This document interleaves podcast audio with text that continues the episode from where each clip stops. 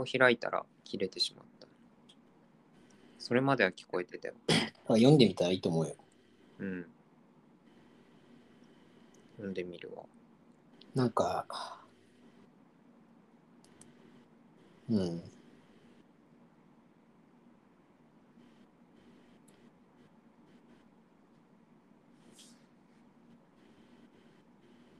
うん。俺やっぱこの人、うん。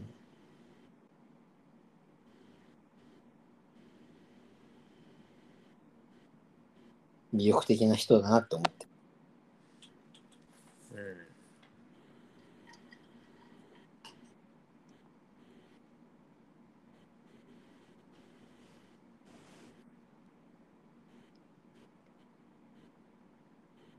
千葉ってななんかさ、うん。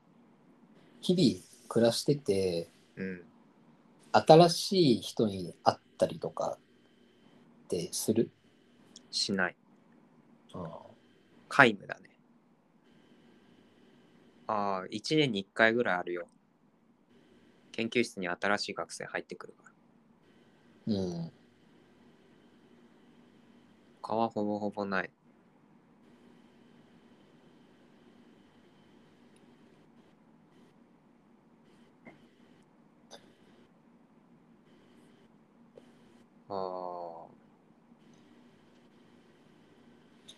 いや、なんか、そのさ、うん。これは俺のこうじ持論っていうか最近確かにあのよりそう思うんだけど、うん。まあ、人間人間社会っていうかまあ人間社会って基本的には全部人間のなんていうか認識っていうか人間がうん認識するものが全てなわけじゃん。人間が認識しないものは人間社会には入ってない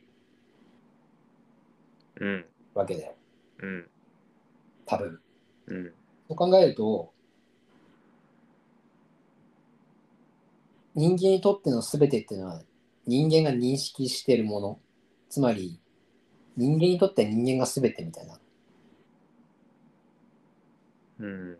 人間社会はその一人一人の人間が認識しているものがもう全ての世界であると。うん。そうすると、やっぱり人間と人間がやり取りをすることって、人間同士のつながりとかってね、とかってこう、関係性、やり取りとかって、やっぱりこう一番なんじゃないかって思うんだよね。うん。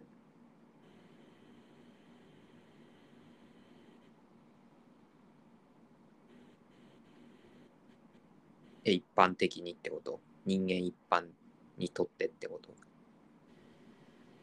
一般っていうか、いや、俺これはその若林正康氏のノートにも同じようなことが書いてあって、うん。結局、なんか、好きな人とかさ、うん。なんていうか、まあその、仕事仲間みたいなことを具体的に挙げてたけど、うん。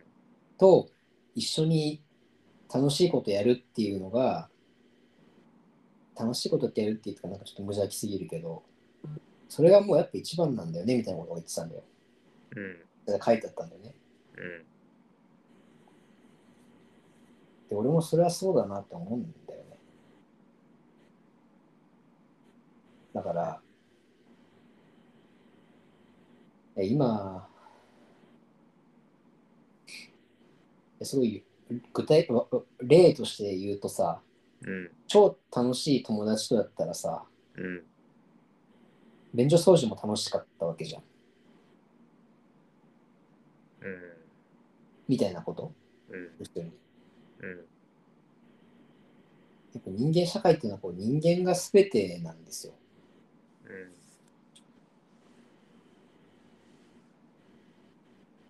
だから顔が見えるみたいなさ、なんか、あのコロナ禍だったかわかんないけど、俺の地元の千歳烏山の公民館でオードリーがライブをやったことがあったんだよ。えここ1、2年ぐらいやったかな。でそれで、えって思った記憶があるんだけど、ー、うん。そんなでかい公民館じゃ全然ないよ。周りに不老者が溜まってるみたいなところなんだけど、うん。なぜ、まあキャ、キャパの問題とかでそこにあったのどういう理由かわかんないけどさ。で、それぐらいからし結構このライブを自分たちでやるみたいなことを結構やってた印象があって、オードリーがね、うん。ルシファー吉岡とか呼んでさ、うん。ザ・ギースとか呼んでさ。で、それについて書いてて、やっぱり顔、顔が見える反応、つながりとかさ、それが一番大事なんじゃないか。まあ、すごいありきたりな話っぽいんだけど、確かに本当にそうだなって思うわけよ。うん。そのに人間社会にとっては人間が認識してるものが、いや、すまあ、すべそれがちょっとそうかわかんあれだけど、すべてなんじゃないかという前提に立つとすれば、それがまあライブとかをやって、お客さんが目の前で笑ったりとかさ、うん。そういうのがやっぱり一番だみたいな、まあすごい、こう言ってしまうとなんかすごいありきたりな話っぽいんだけど、それでそのノートっていうのも、まあ、あれだけメジャーな人になるとたくさんの人にの目にさらされるわけだけど、やっぱり自分のコアなファンっていうかさ、強いつながり？みたいなものが大事だからああいうノートみたいなのやってるって書いてあったの。うん。要するに、そんなのやんなくていいじゃんと。なんでわざわざ家でノートにしこしこ書いとけよみたいなさ。ああ、公開せずに。そうそう。うんっていうのじゃなくてって、その明確に理由が書いてあったんだけど、うんこういうふうに発信して、例えばコメントとかでね、やっぱあれ有料だし、1万何千人いても、それ言っても登録してんだけどさ、うん。コメント欄とかやっぱり質がちょっと違うわけよ。うん。質が高いとかじゃなくて、やっぱり種類が違うんだよ、やっぱりね。うん。で、それを読んでコメントありがとうございますとかで、そういうたやり取りになってたりするわけ。うん。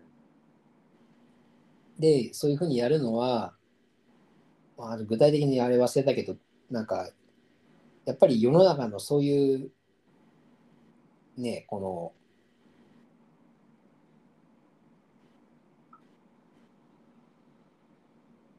対面じゃないとか薄いとかそういう風潮に対してなんか抵抗するためみたいなことを書いてあったんだよね。でその抵抗っていうのは別に個人的に抵抗したいわけじゃなくて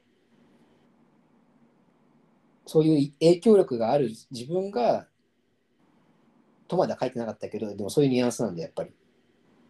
がこういうグループというかコミュニティを作るそういうコミュニティがあるっていうことで抵抗少しでも抵抗するんだみたいなのが書いてあって。うん。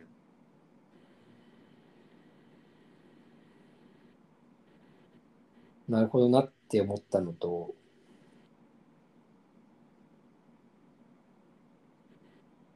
改めてそういう大切なことをねやっぱりね感じたんですわうん。伝わった？え？伝わったうん伝わった、うん。多分。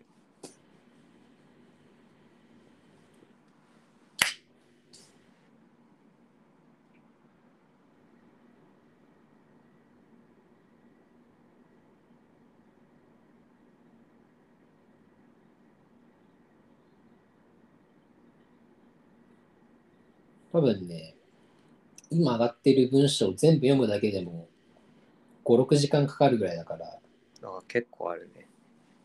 量としても。まあ読んでみるといいと思うようん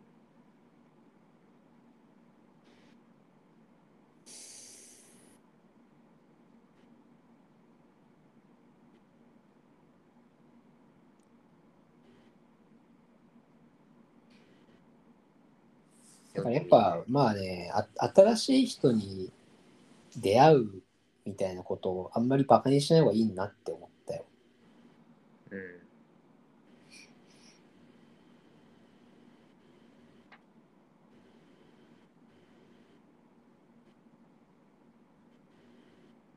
新しい人に会うね。全然ないな。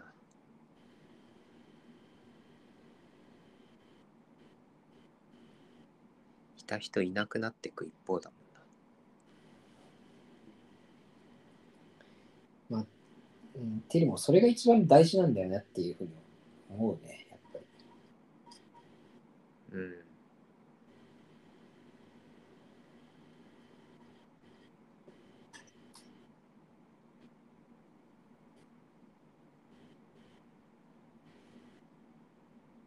新しい、うん、新しい必要があるのか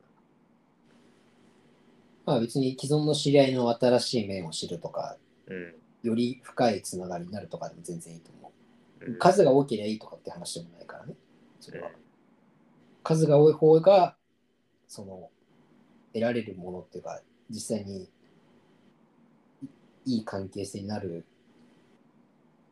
数が単純に増えるっていうだけであってうん。まあ、そっか。それはそうだね。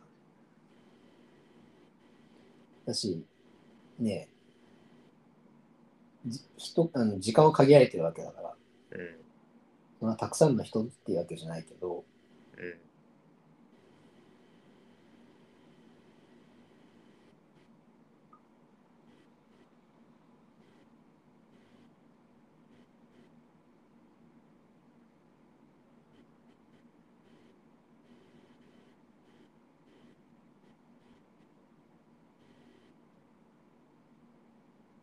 難しいわな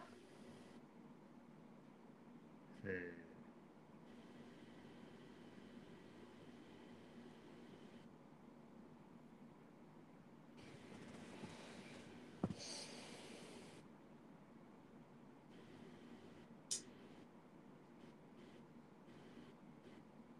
最近考えてることはえ？ー何考えてるかね。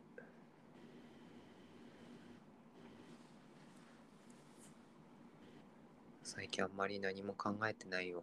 なんかさ、前話した時にさ、なんかすっごい あのね、なんかネガティブな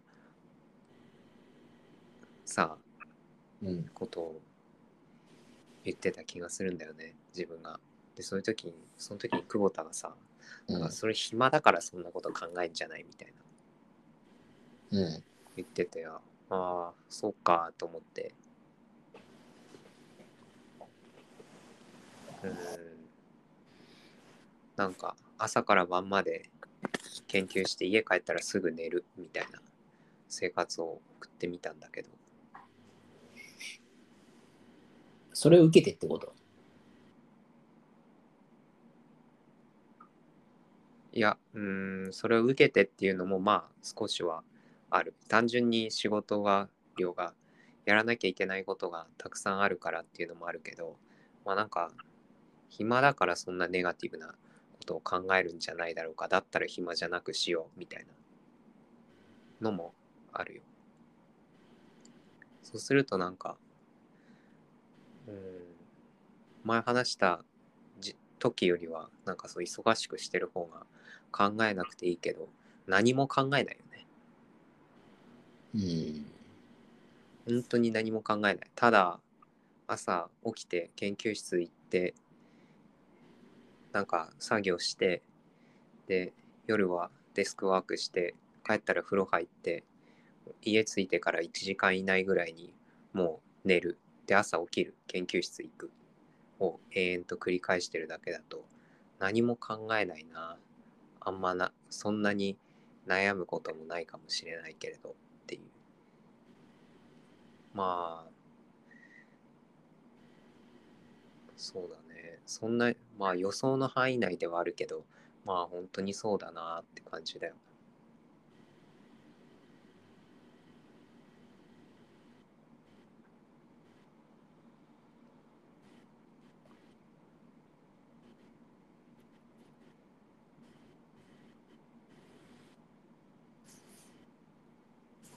難しいよな。いや、それ、まあいい。うん。うん。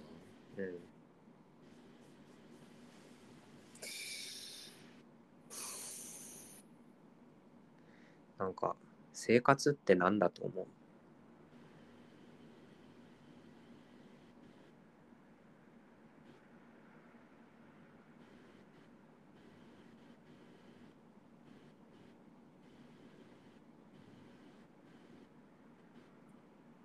なんか生活がない気がする。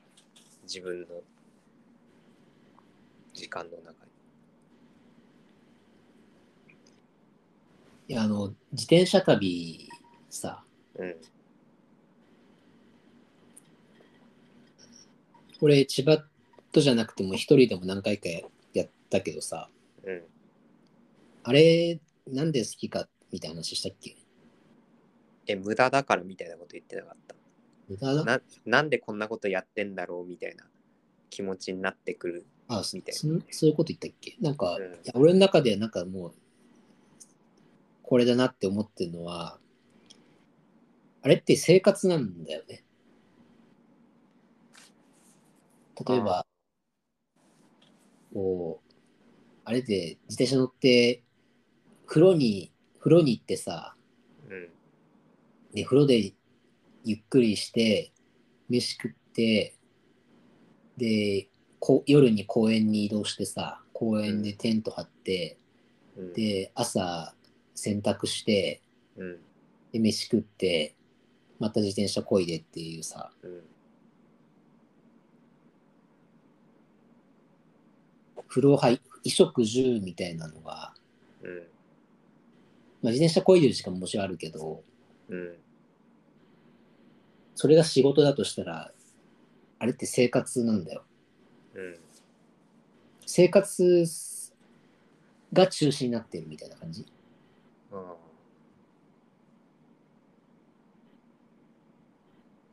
それが良かったんだよね。って考えると、今ってやっぱり生活ってほぼないんだよ。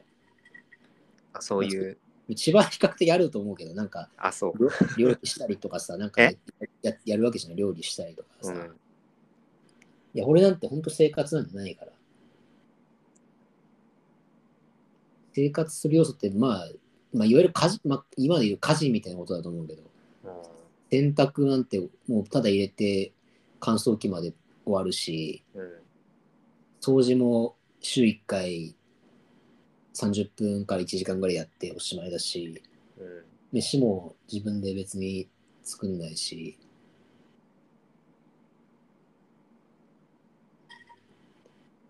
まあ、生活って何かというと多分衣食住を、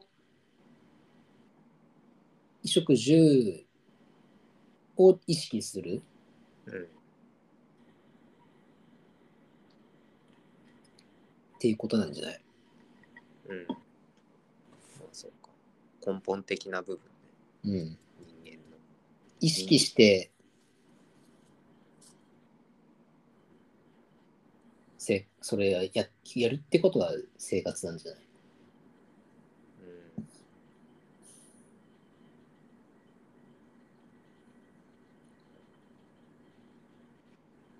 うん。ね、難しい話だけど、そもそも生活って何かって。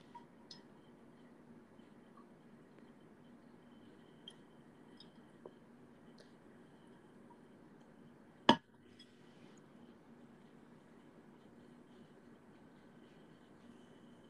とはなんだろうな。なんかさ、ボーイミーツガールみたいなのってお話としてあるじゃん。うん。逆でもいいんだけど、うん。ガールミーツボーイでも。なんかそういう話ってさ、大抵悪い方向に進まないよなと思って。なんか悪い方向にバッドエンドのボーイミツガールって世の中に存在してんのかなって思ったんだけど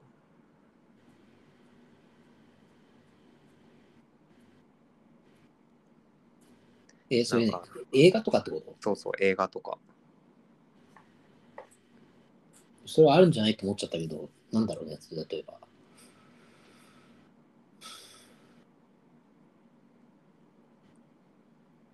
例えばなんだろうな。えババッドエンドって、バッドエンドか。物語としての、物語としてのバッドエンドっていくらでも存在すると思うけど、うん。そういう意味じゃなく。いやいやまあそういう感じ。なんか自分が見てきたものって大抵いい方向に話は進んでいくなと思って。悪い方向に進んでいくことってあんまあるか？あんまないよなって気がしてたんだけど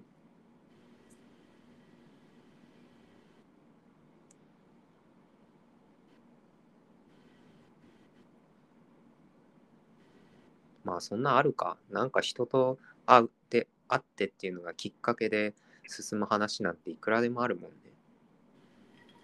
それはさ、なんかさ、うん。この、みこも物語見る中でさ、うん。こんなことねえよって、ただムカついてるだけじゃない。うん。そうなんかな。いや、普通にそれ物語としてそういう話があるかって言ったらいくらでもあると思うけど、うん。自分がそういう話に、いや、そんなことはミにスしねえよみたいに思ってるから、ってだけなんじゃ思ってるから、なんで世の中そういうものばっかりなんだよって勝手に思ってるってことね。あのその可能性はあるね。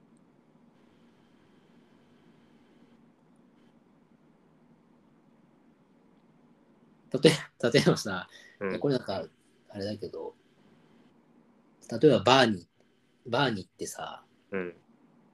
男がね、男がバーに行って、まあ男がちょっと悩んでたりするわけだよ。うん。で、隣に、一席挟んで隣ぐらいにいる女の人にさ、うん。なんか、から、とたまたま話してさ、うん。すごいこう、エッジの効いた冗談を言われて、うん。みたいな、うん。ニーズ。うん。ないわ、みたいな。そういうそういうことなんじゃないそういう、うん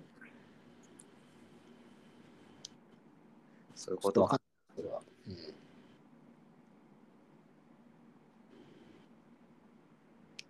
ああ。そうかもな。っ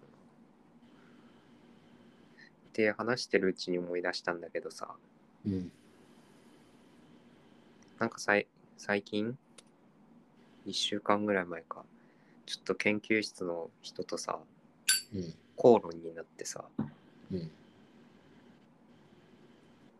やなんか単純に実験の話でなんか自分があなんかこう薬剤を入れる量みたいなのを自分は例えば 200mg 入れると思っあ 0.2mg 入れると思ってたのを思ってた思ってやってたで、うんその話したら他の人が「いやそれ 200mg だよ」みたいな話になってで、え、あ、そうなんですか？みたいな。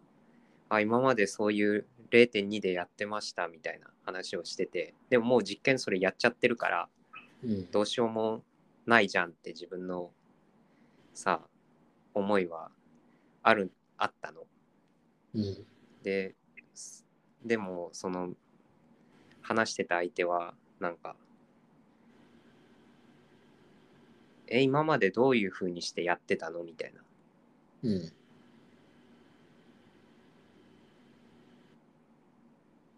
あ今までは元ある薬剤を、えっと、1000倍に希釈して0.2に合わせてましたみたいな言っててでなんかっていうような説明とかをしてるんだけどなんかすっごいしつこく聞いてくるなっていうことにだんだんイライラしてきて自分がうん。でなんか知らないうちにこう自分の口調が激しくなってたらしくてあのなんでそんな怒ってんのみたいに言われてなんかイライラしてんのみたいに言われてああ自分がなんかイライラしてんだなって気づいたっていうことがあったんだけどでそれはまあ自分が悪いからすいませんって謝ってそれでその話で終わったんだけどなんかその時に相手の人が言ってたのはなんか人にその話してる相手にイライラしてんのかそのやり取りにイライラしてるのかみたいなのを聞かれたんだよ。面白いじゃん。で自分はそのやり取りにイライラしてるたんだけどって思ってるんだけどでもなんかその人にイライラしてるっていうのがさなんかあんま分かんなかったのその時。えやり取りに人にイライラするっていうのがなんかぜさ今もあんましっくりきてないんだよ。うん。なんかその人が言うにはなんかその人にイライラするしてなくてやり取りにイライラしてるんだったらやり取りが終わったらはいもうおしまいみたいな。もうやり取りそのやり取りがイライラするやり取りが終わったらもうそのやり取りをする前の状態と同じですみたいな。フラットですみたいなのはもう人にイライラ来てないけど人にイライラしてたらまあそれをなんかすごい引きずっちゃうみたいな感じ言っててああじゃあ自分はやり取りにイライラしてるんだなみたいな。終わったらなんかあんまりその相手に対してこう何か思うっていうのはあんまないからそうなんだなって思ったんだけど。なんかねなんかそれで分かったような気にはなったんだけど。うん。人にイライラするって感覚がなんかちょっとなんかあんま分かってないなっていうのをね今思い出したんだよね。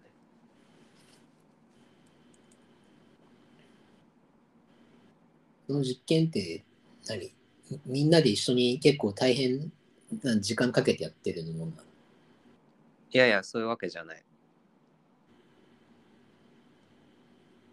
でそれでなんかすごい大問そこじそれ自体が大問題っていうわけじゃないってこと。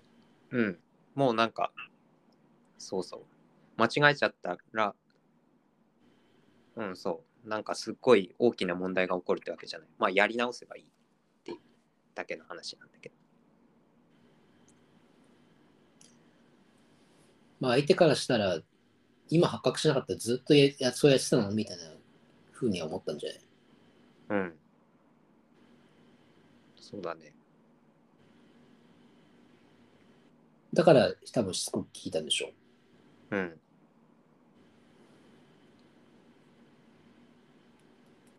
まあそうなんだけど。そういやうん。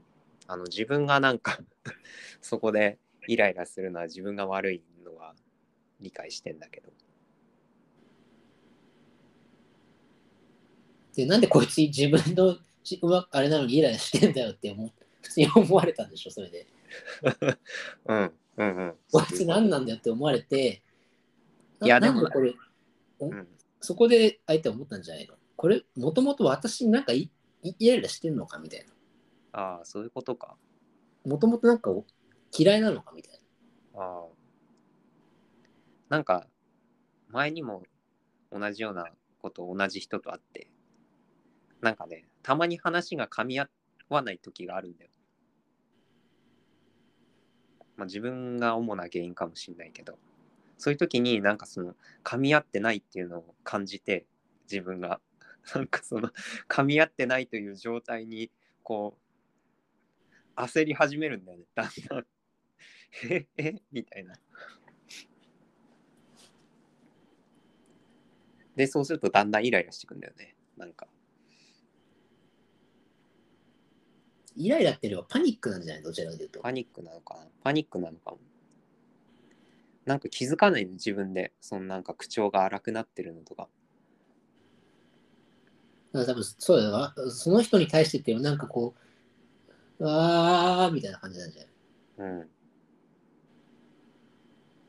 あのね、いや、いやその、その人にっていうことなんか、そのやりとりにっていうのなんか、俺はそこが完全に区別できるものだとは思わなかったから、よく分かってないっちゃよく分かってないけど、多分そこで起きたこととしては、そういうことだろうな。うん。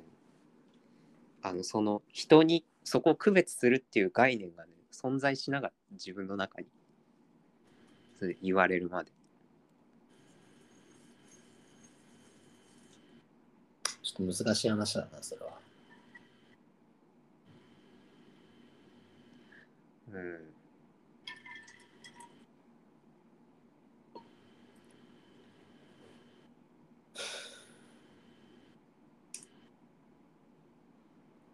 その人はやりとりにイライラいやりとりにも人にもイライラするって言ってたけど自分は。その人ちょっと面白いけどね。それってどういう人なの？どういう人？大学ななな何年生かなんかとか、いや自分より上。研究員みたいな。うん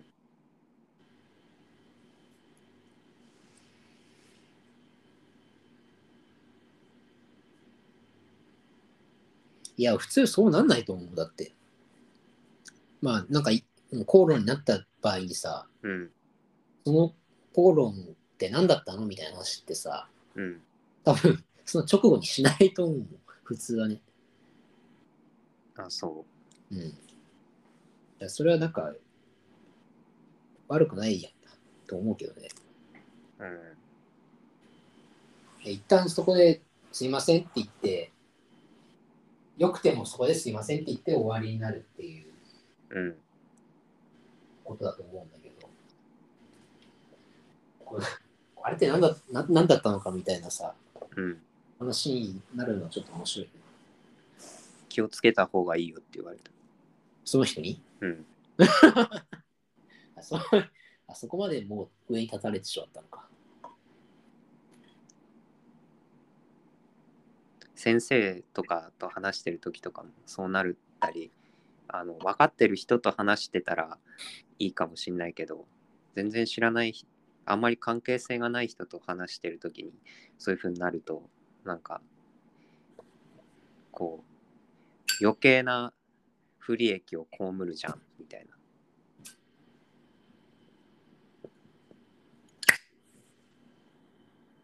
から気をつけた方がいいよって言われた。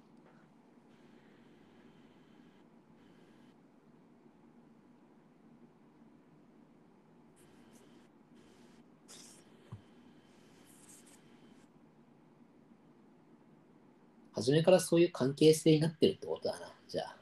うん？いや、初めからなんかそういう、なんか教、教育関係にあるじゃん、なんかちょっと。うん。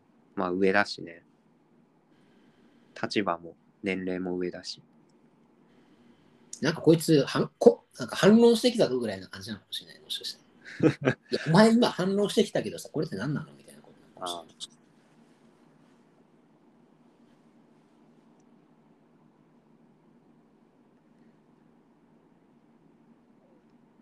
そうなんだよ。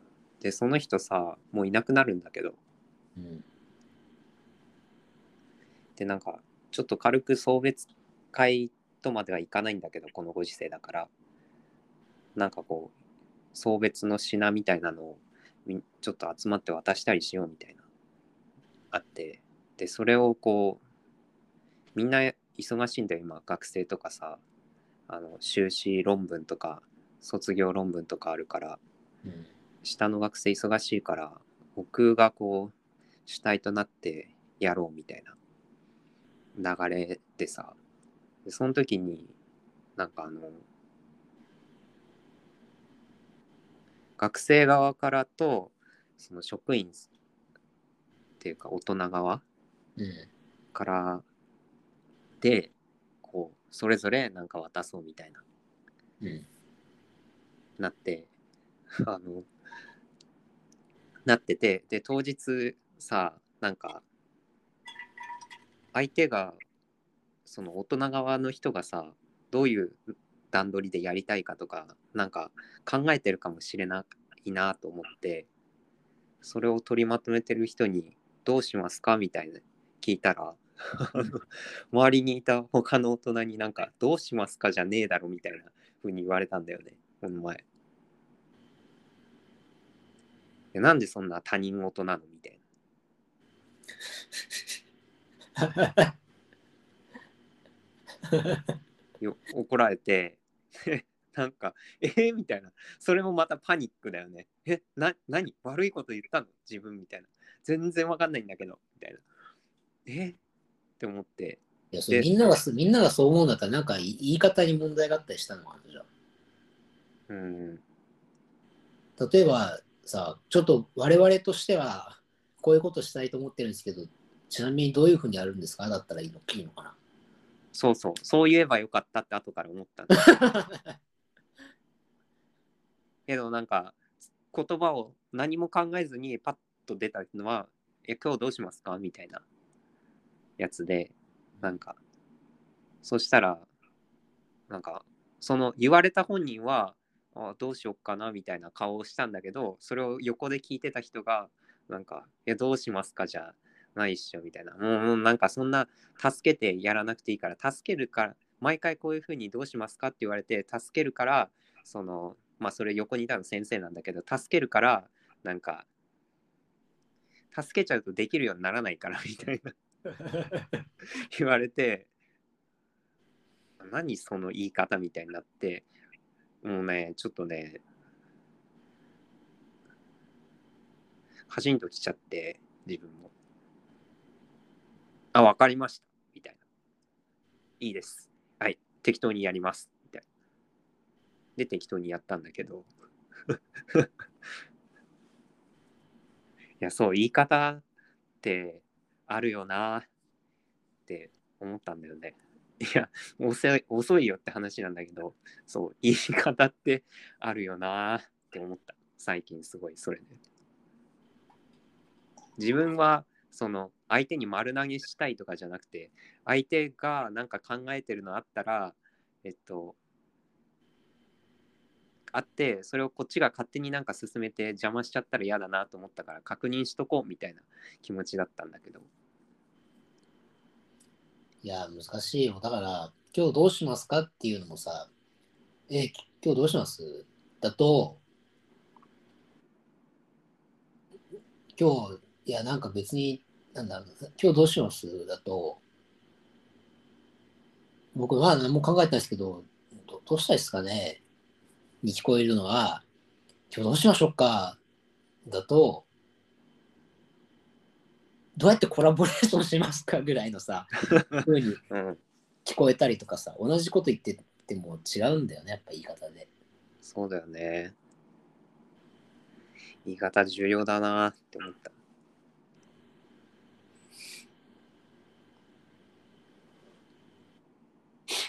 だから言い方、いや俺も別俺もそそうだと、そっちだと思うけど、言い方が下手くそだから、だからやっぱろちゃんと言わなきゃダメなんだよね。うん。そのまんま。うん。てか考えて喋んないとダメだよ。やっぱ。多分。考えないで喋るとそういうことになっちゃうんだから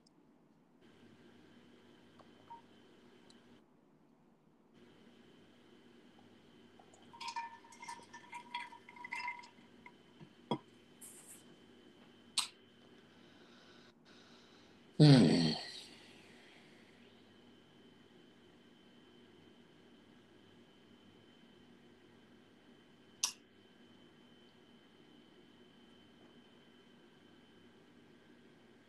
うんまあ最近あったのはそんな感じかな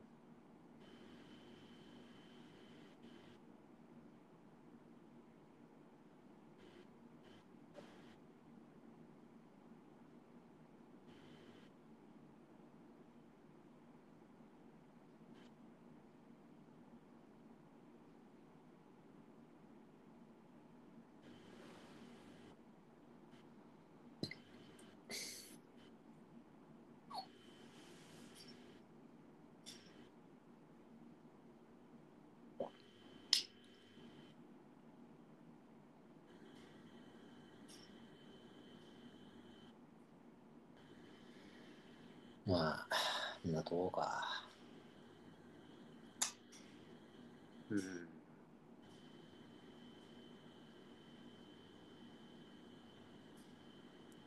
最近毎日豚汁食べてるな。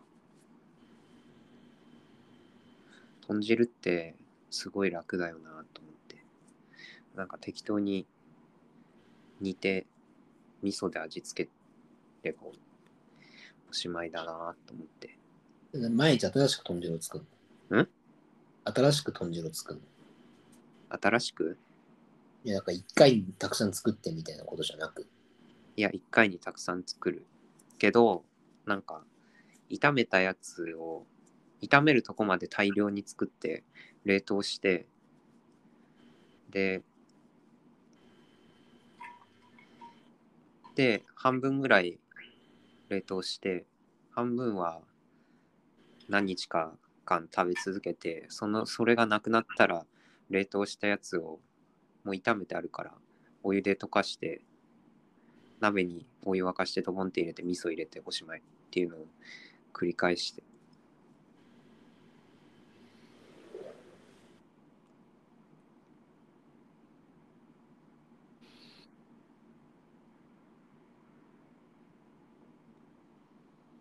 これも料理、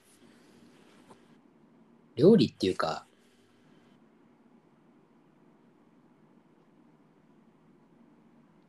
俺もちょっとやろうかな。なんか作るうん。でも俺鍋が、鍋一つしかないからさ、うんもうそれで、やるのはね、なんか既存の野菜スープみたいなうん。やつをを大量にあそれに冷凍野菜となんかママカロニじゃみたいなやつあんじゃん。こうちょっと巻いてるや巻い巻いてるようなやつ。あああれをちょっと入れて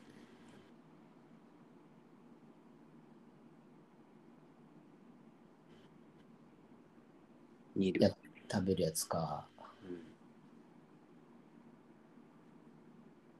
オムレツ。オムレツ。卵に。チーズ。納豆とか。えちくわとか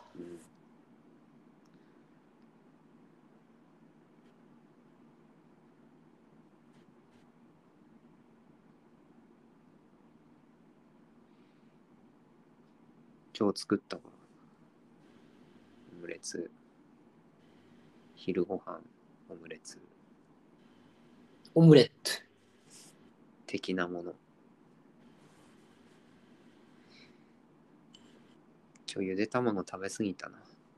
昼にオムレツにゆで卵っていうか卵か。卵3個使ってさっきゆで卵3つ食べちゃったよ。3つ食べんなよ夕飯。なんでその3つも食べんの？えなんかあったから。1個食べたらなんかなんか思ったより美味しくて。卵って食べ過ぎると良くないのかな？って聞くよね。食べ過ぎ食べす過ぎて良くないものってない気がするけどね。うん。あれ、食べ過ぎていいものはないか。確かに。ああ、なんかさ、あの、マムシさんが出てるさ、CM わかる？わからん。?TBS で流わかるれてる。。わかると聞いたらわかるけど、多分わからん。なんかあの、目にいいみたいな。ルテインがみたいな。紅芋うん。なんか紅芋、目にいい、あの、錠剤みたいな。うん。のでなんかそういうのって普通はアントシアニンがあえっとブルーベリーが多いですよねみたいな。でもこのなんちゃらかんちゃらは沖縄で取れる紅芋を使ってるんですよみたいな。話をするんだけどさ、うん。その CM の中でさ、なんか、えそこが違いだって言ってるから、そこが売りなのかなって思うんだけど、なんか、その、紅芋がブルーベリーよりいいところうんっていうのを何も言わないわけ。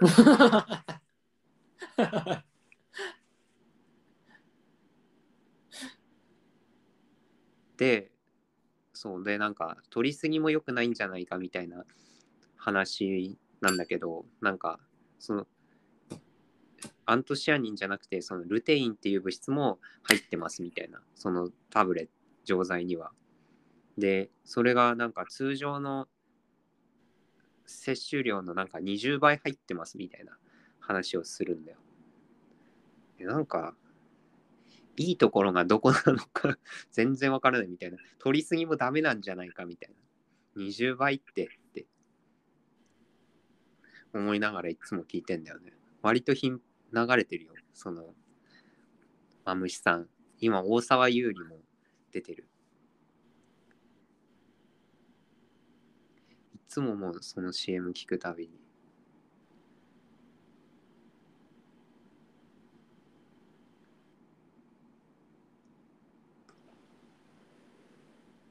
聞いたことあるような気もするな。最近、聞くラジオ、うーん、聞くラジオとか聞きたいラジオ、ラインナップに一応入れてるラジオは、うん。バカ味から、うん。向井の喋り方、うん。カーボーイ、うん。うーん。カーボーイ。なんだ。あと、オーバーザサンだよね。ああ、オーバーザさん。あと、ダイアン。うん。あれダイ、ダイアン復活したの？TBS でやってるから。あ、そうなんだ。オードリー。安住紳一郎日曜天国。うん。あとなんだろうな。うーん。佐久間信之もちょっとたまに聞くかな。ああと、リリー・フランキー。あ。あ、スナックラジオ。そんくらいか。あと、まあ、山下達郎サンデーソングブック。あれ、それって、土曜か日曜の夕方やってる？夕方じゃないか。日曜2時。あ、2時か。福山雅治の前。地底人ラジオ？あ、違うっけ？あ、福ラジだっけ？裏地じゃなかったっけ？地底人ラジオってのもあるよ。あ、そうなんだ。まあ、聞いてないけど。うん。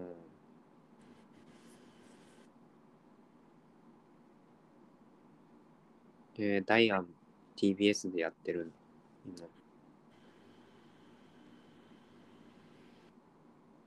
東京スタイル。何時から？ポッドキャストにもあるよ、アーカイブが。あ、そうなんだ。そう、YouTube にもあるな。ダイアンの YouTube にも上がってる。えー、そんな、今んとこ、なんかいい感じではないけど、短いんで30分なんだよ。ああ。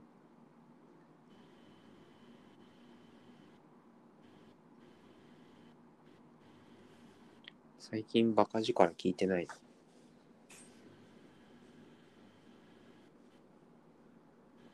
最近あれだな。空気階段空気階段カーボーイあれだよ。武田砂鉄の明日のカレッジ。やっぱ俺、エネルギー使う系はやっぱちょちょっと難しいんだよね、やっぱり。まあ、東京ポットとかも？東京ポットもさ、やっぱあの人たちなんか大最近機嫌あまり良す良すぎんだよな、やっぱ。ご機嫌すぎる。うん。いいんだけどさ、うん。うん。ちょっとご機嫌すぎるところところがあるんだよね。あー東京ポット、オードリー、あと白山、問わず語り、聞いてんな。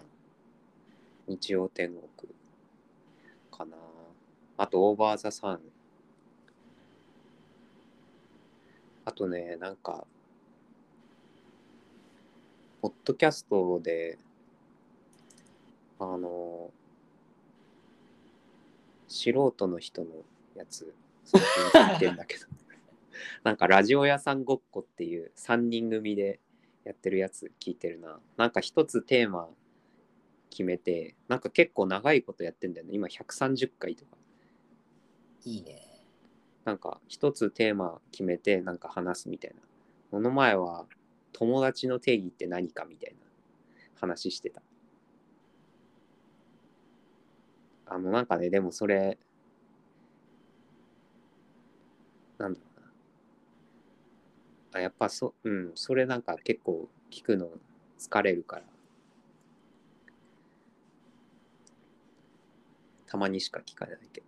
で結構人気なの？わかんない。人気じゃないんじゃない？そんな。ある程度聞かれてないとさ、見つけられるところにも出てこないんじゃない？それともなんか本当に偶然見つけた？うん。どれぐらい聞かれてんのかな？わかんない。バルニー、リーコ、ツカサ。あ、そうそう。バルニーはラッパー。で、他二人はなんか、あの、普通の人。バルニーは、おあれだよ。オールナイトニッポンゼロやってた。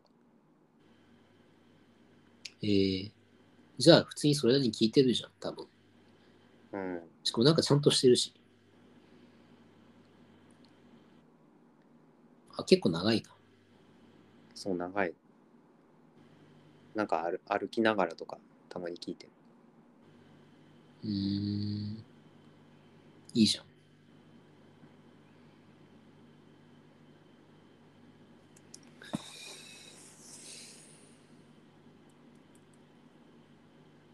ラジオそんな感じだな。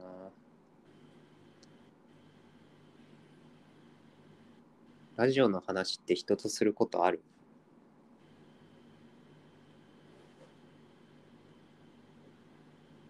ないね。ラジラジオの話って本来人とししちゃダメな話だから。そうなんだ。ラジオっていうのは、俺しか聞いてないって思いながら聞くもんだからさ。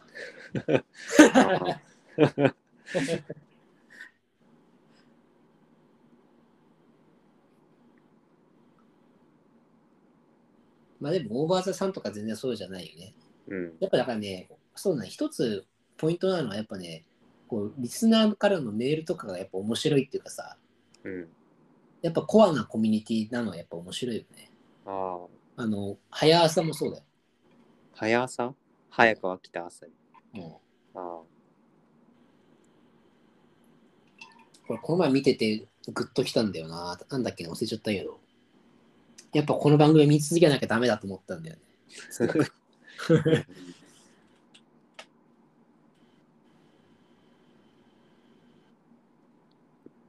やっぱオーバーザさんなんだよね。やっぱ早朝もおばさんなんだよ。うん。そうね。うん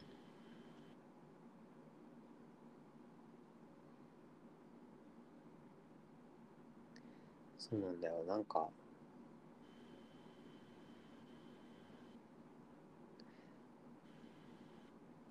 なんかあの空気感みたいなのってさ、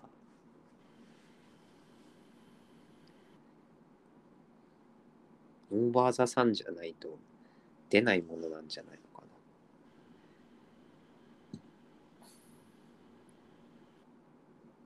オーバーザさんもあちょっとやっぱご機嫌だけどね、基本的に。うんだけどやっぱりね、めリスナーからメール結構えぐいの来るじゃん。うんえぐいっていうか、結構ディープなのが来るじゃん。うん。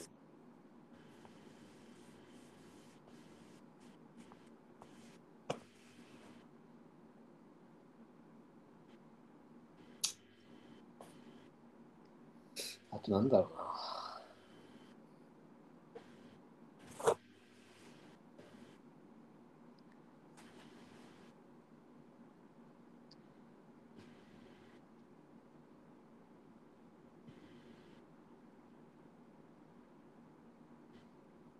あとちょっと俺、東京に帰る説が出てきてんね、今。あ、そうなの。うん来年？と。う？ん。うん。わかんないけど。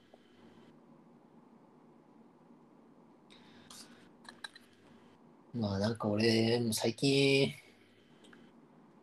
なんか、大学院とか行ってみたいなとか思ってんだよね。大学院？うん。え、仕事辞めて？うん。うん。まあやめ、わかんない。休職とかすればいいのかもわかんないけど、そういう、そんなに、なんか調べてたりなんかするわけじゃないけど。社会人で来る人とかもいるよ。しゃ仕事を続けながらっていう。多分それはうちの会社だと無理だ。厳しいか。うんああ、それこそあれだよね。出水アナとか。TBS の。いやいや、休職してないけど大学院行ってる。夜間とかってことでしょ？夜間なのかな？わかんないけど。俺そういうのじゃなくてもう学生の中に入ってみたいみたいな感じああ、どちらかというとうん。なんか MBA 取りたいとかそういうのじゃなくてうん。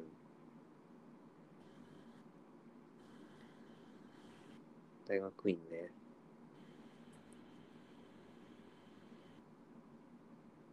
やっぱ俺なんかもうさなんか自分の中でやっぱこのまま働き続けてはないだろうなってなんかなんか思うんだよねわかんないけど。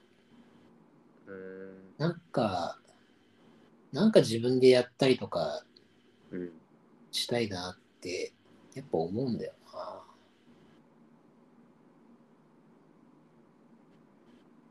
ただ一方ですごいこう会社員としてうん。ということであればすごい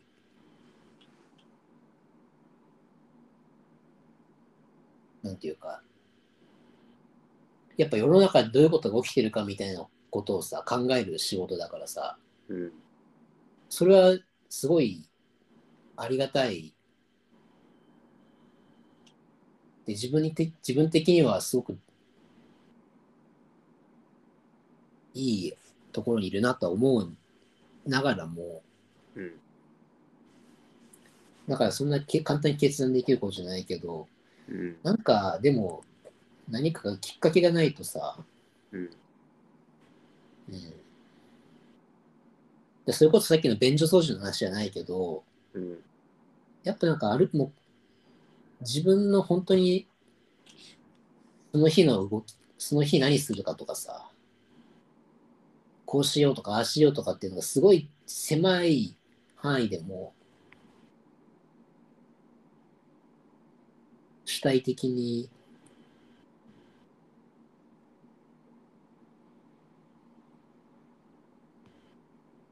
できることとかそっちでなんか過ごしたいなとかっていう気持ちが結構出てきてんだよな。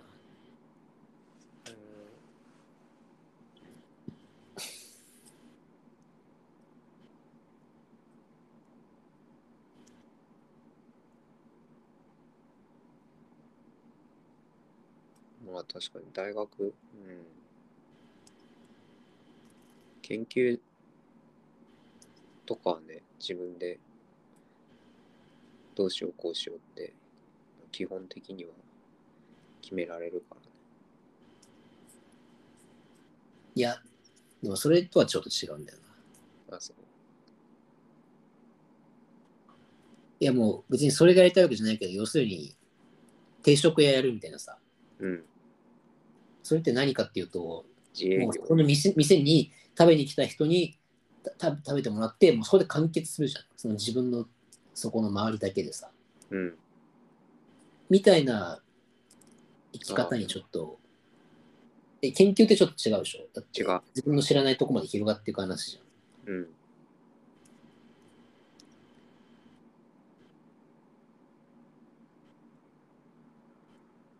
し広げるようなことをやることが求められるしねうん。波及効果の大きいとかインパクトの大きい研究をしようよみたいな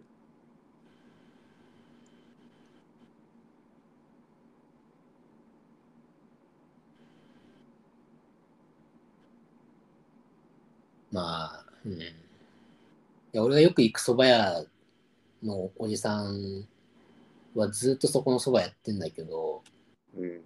すっごいヨレヨレのさ、しあの、ワイシャツの人に着るような白いし肌着みたいなのあるじゃん。うん。あれで、あの、汚いので毎日なんか蕎麦作ってるんだけど、うん。めちゃくちゃ美味しくて、え。で、そこに来た人に蕎麦食べさせて、完結するっていうさ。ー、だけど、多分、大大変だし、やりがい、なんかそういう仕事な、なんでこういう人たちこのことやってんだろう、毎日同じことや繰り返してやってんだろうみたいな思ってたんだけど、うん。なんかそっちの方が仕事としてなんか手応えありそうだなっていうか、自分の中に落とし込みやすい手手応えが感じられるものだろうなっていうふうになんか最近思うようになってきた。うんただそれって、なんかちょっと、はい、リタイアして夫婦でカフェやりたいですみたいな、そんな話に聞こえるじゃん。まあ、そそれにに同じような話なんだと思うんだけど、多分分かってないんだろうなっていうのは思うけどね。なんか、うん、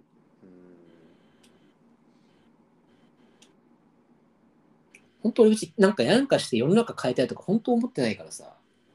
うん。なんか実感みたいなことなのかな。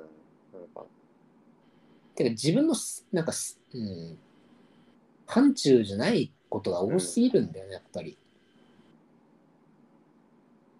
器じゃないっていうか、あ、収まあ、収まってない。うんなんからないことが多いみたいなうん、感じなのかな。なんかそれ自分は、なんだろう。普通に存在してるだけで感じるんだけど、なんか分からないこと多すぎるなみたいな。うん、分からないこと多すぎていっつもなんか不安だなみたいな。ででもその分からないを埋めていく時間が全然ないなみたいな。うん。埋めたいんだけどなみたいな。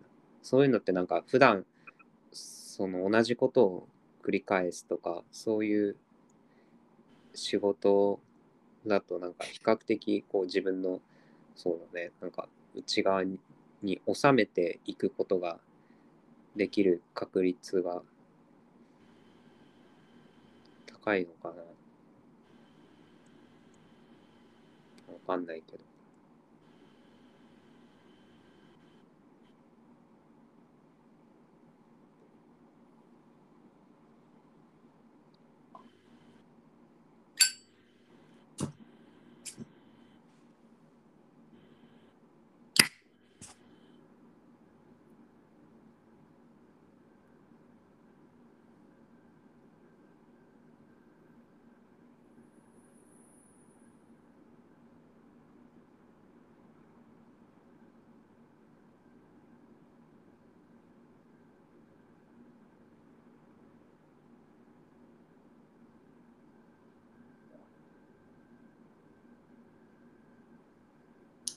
難しいわ。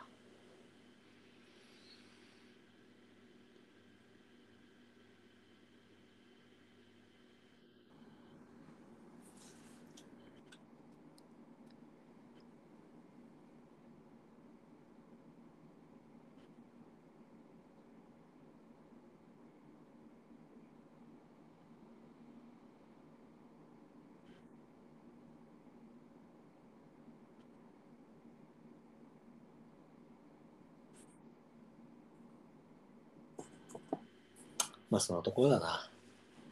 はい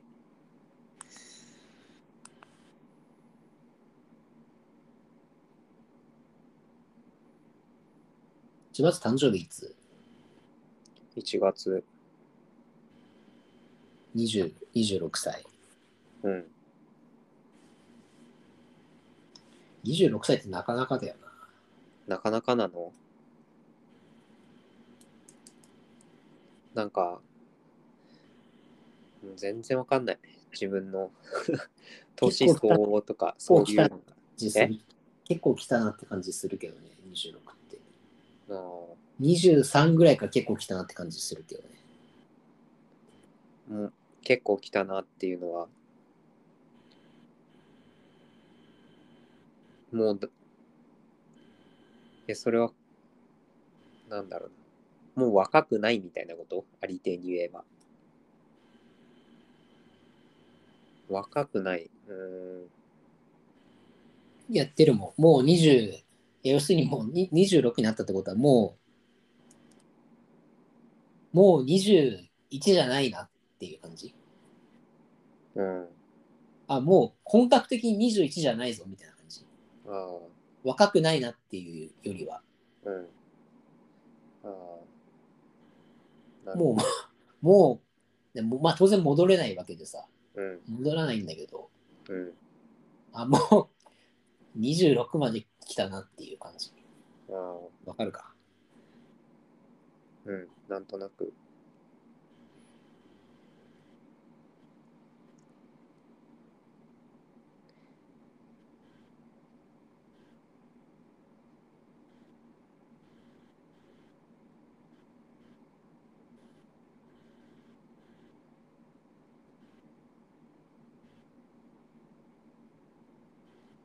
まあそのところだな。うん。